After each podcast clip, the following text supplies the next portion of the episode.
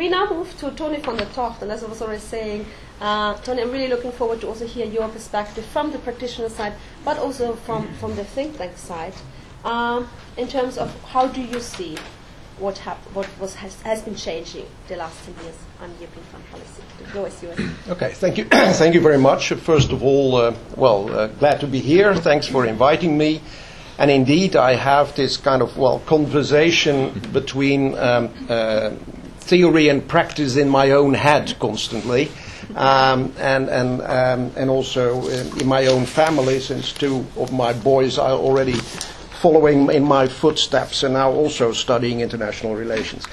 Um, the, reflecting on well the most pressing challenges, um, I would take up some of the points um, Helene mentioned earlier. I think one of the main challenges is indeed that um, this liberal rules-based order, as we knew it, um, is increasingly well under threat or challenged from different sides. I mean, and now not only let's say by major players like China and Russia uh, but also um, the US. Uh, so, what is the US still a partner, and where, and in which in which area?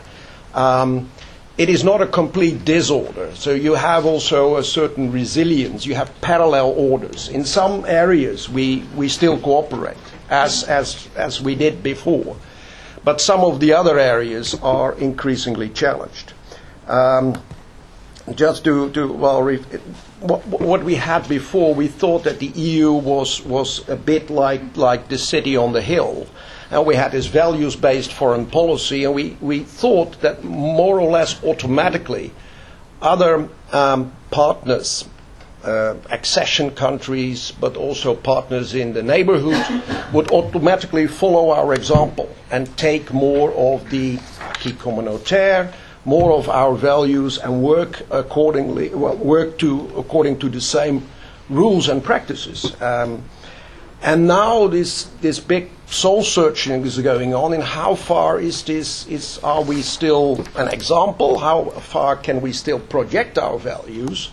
Um, and how far are or are we being increasingly an exception? Uh, so th- this is one thing we are, and that's also something we are now um, thinking about when when looking at the U.S. I recently had a, a, conversation with policy planner from the MFA in Canada. And, and there as well, they, they, they're also soul searching. Is the U.S. still a partner? How far? In, in what areas? Where, where? So everyone is gradually coming to the idea, uh, coming around to the idea that, that, well, Trump may not be an exception. There are some, uh, I mean, underlying developments there which we should take into account and which reach beyond Trump. Uh, so this is one thing we, and, and, and one thing in the d- discussion is was okay. So if this is the way the world moves, um, who will be our partners in the future, and should we not have something like, um, well, to have um, the rest of the West coming together. So uh, let's say, apart from the U.S., uh, to, to, to, to gather the other countries on some, some agenda. Um, this values-based foreign policy, as we had it in the EU, uh, is also something which is, well, increasingly challenged. Um, and we had this idea of normative power Europe. Uh, how far is this still valid? If you look at the EU global strategy, the latest one, it is a bit more realistic when compared to previous strategies. Uh, we have this principled pragmatism, although it's very difficult to, to explain what it really means in practice. Uh, we are focusing more at resilience. We are somehow uh, vectoring in um, also. Um, yeah, other other elements. Uh, let's say we are looking gradually more geopolitically at the world. We start realizing that power relations do matter. They're not the only thing, but we should take that into account also when developing a more strategic approach. Um, and, and we have, against this background, big questions about the effectiveness of the EU as a foreign policy actor uh, and how far you can keep unity unity in purpose, but also unity in action between, well, the EU as such and, and individual member states. And that's, I think, a, a, a big challenge. Um, I'm now returning partly um, as strategic policy advisor to the Dutch MFA. My experience in EU foreign policy making is um, mainly from the early 2000s, so I can draw some comparisons, comparisons with the uh, pre Lisbon period. Um, and I will just mention a few points, and I think, well, John can explain how, what much better what the differences are with the present situation. Um, I think, in principle, the EU is now much better equipped uh, with the External Action Service, the High Representative being also Vice President of the Commission, uh, having a strengthened role of the EU delegations abroad, having a, a, a permanent uh, PSC, uh, having a president of the, of the Council. I think, in principle, the EU is equipped institutionally to play a much more coordinated role and a much more strategic role. I think in practice it is much more complicated.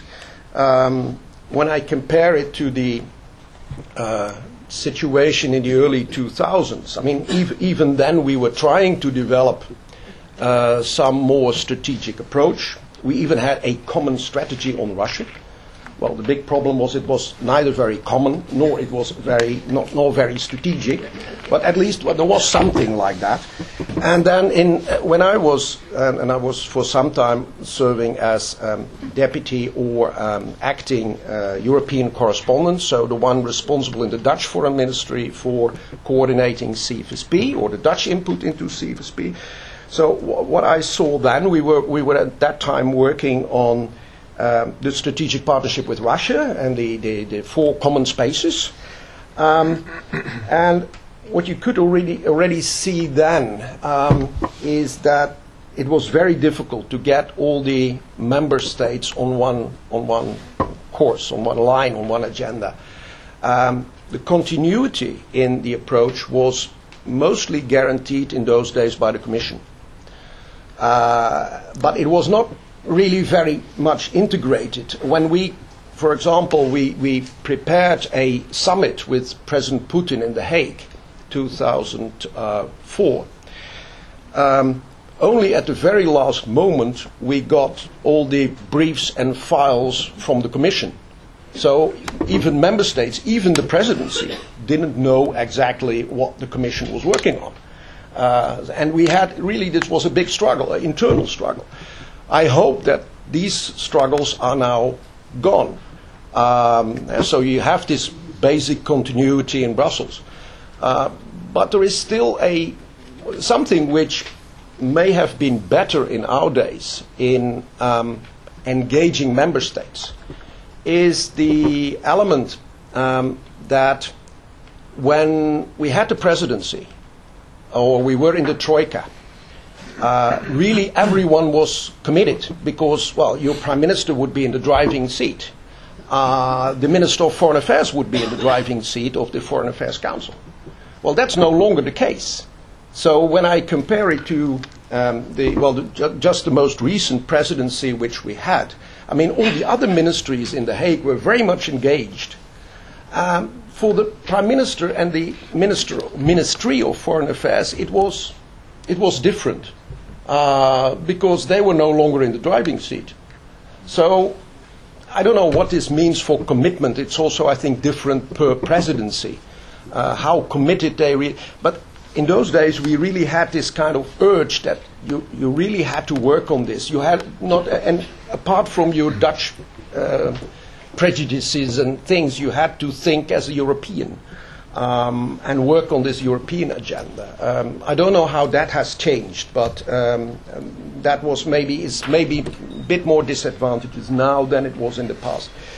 Um, so, in principle, yes, we have more instruments for a more comprehensive and more strategic approach. In practice, what I see um, is that um, a lot of EU policies still tend to go towards the lowest common denominator. Yep, yeah, I'm rounding up.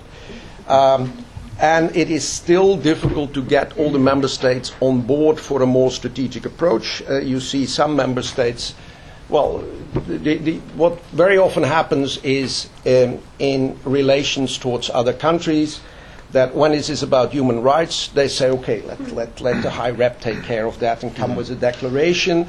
Uh, and when it's about trade relations, they um, tend to do their own, uh, their own thing. Um, so that, that makes it more difficult to have this common approach and, and, and keep it. Um, what, is, what is different um, is that we are looking, I think, now at the world less from a technical approach. Uh, so um, I think this is one of the big disadvantages in the past that for a long time, also at Eastern neighborhood policy. Uh, we, we, we looked at it as a kind of technical process without vectoring in more broader geopolitical uh, effects it would have because we didn't do geo- geopolitics as EU. Now it's, I mean, it's not that we, are, we try to be a completely a geopolitical power actor or something like that, but we, we are gradually realizing that these things matter and that we have to think in, uh, about this and, and, and well, use it in our policies. Um, and finally, I think what is also different from, from the early 2000s uh, or pre Lisbon is that gradually the EU is trying to find a bigger role in security and even in defense matters. Uh, that is a big difference. There, is a, there are now also increasingly more tools in the toolbox to do this. Um, and that, that is in the same line as well, thinking also about well the geopolitical effects which uh, um, EU policies have. That you also you should not only be a technical player or in, in, in cooperation, development cooperation assistance, those kind of things, or transition processes, but also uh, um, to act more as a uh, security actor than, than in the past. Um, because in the early 2000s we hardly thought about those elements. And now EU is better, much better equipped to, to do such things, to work in, well, civilian missions, uh, other missions, uh, sometimes uh, go, moving more a bit into, moving more towards, let's say, uh, the, uh, the military and defense sphere.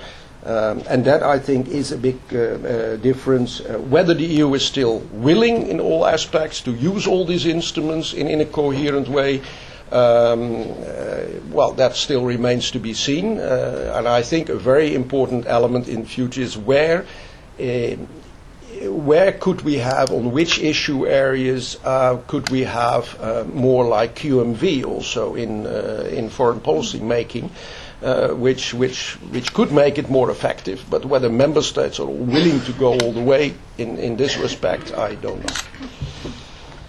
Thank you very much, Johnny. Um, I think a very good follow-up also from Helene is on the on the more normative side. I think also this, this idea that well, I think we all agree that things are changing, and the big question is: is something fundamentally changing? That it's something new, or is it just something you know that is a hiccup and we will go back to what we were used to before? So I think there's this one question, but I think also very important. I think because in preparing for this workshop, also like, oh, let me check what's actually new on EU-Russia relations and then you go to the website, and indeed we have a strategy from 2000.